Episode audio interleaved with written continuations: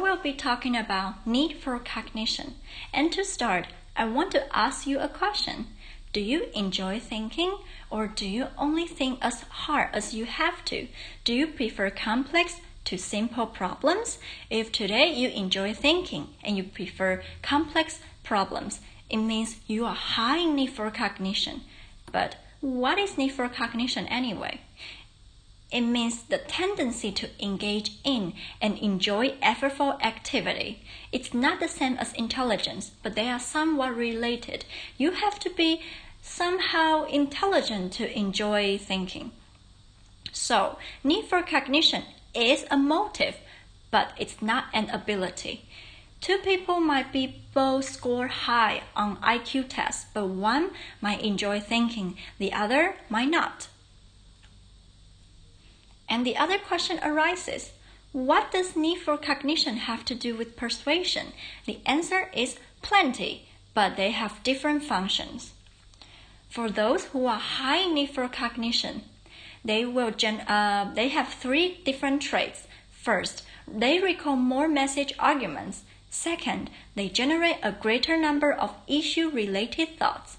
Third, they seek more information about complex issues and they pay attention to the quality of message.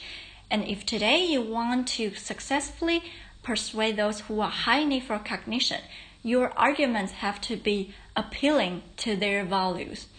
By contrast, for those who are low in need for cognition, they pay attention to simple cues. Simple cues are there are three simple cues.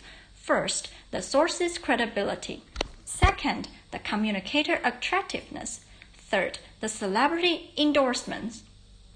So, to them, the simpler the better. They want to be saved from effortful thoughts, just like the contrast from the, those who are high in need for cognition. Of course, there are times when those individuals who are low in need for cognition will pay attention to even those things that those who are high in need for cognition will pay attention to. It was it is the time when the issues have something to do with their personal lives. And you might want to ask, which one is better? Is high in need for cognition better or low in need for cognition is better? Normally people will think high in need for cognition is better than the other one, but it's not necessarily the case. Why? Because today, if you are high in need for cognition, you might lose the forest for the tree. You pay too much attention to even unimportant details. On the other hand, if today you are low in need for cognition, you might be able to get straight to the point since you don't wasting you don't waste time contemplating excessive details.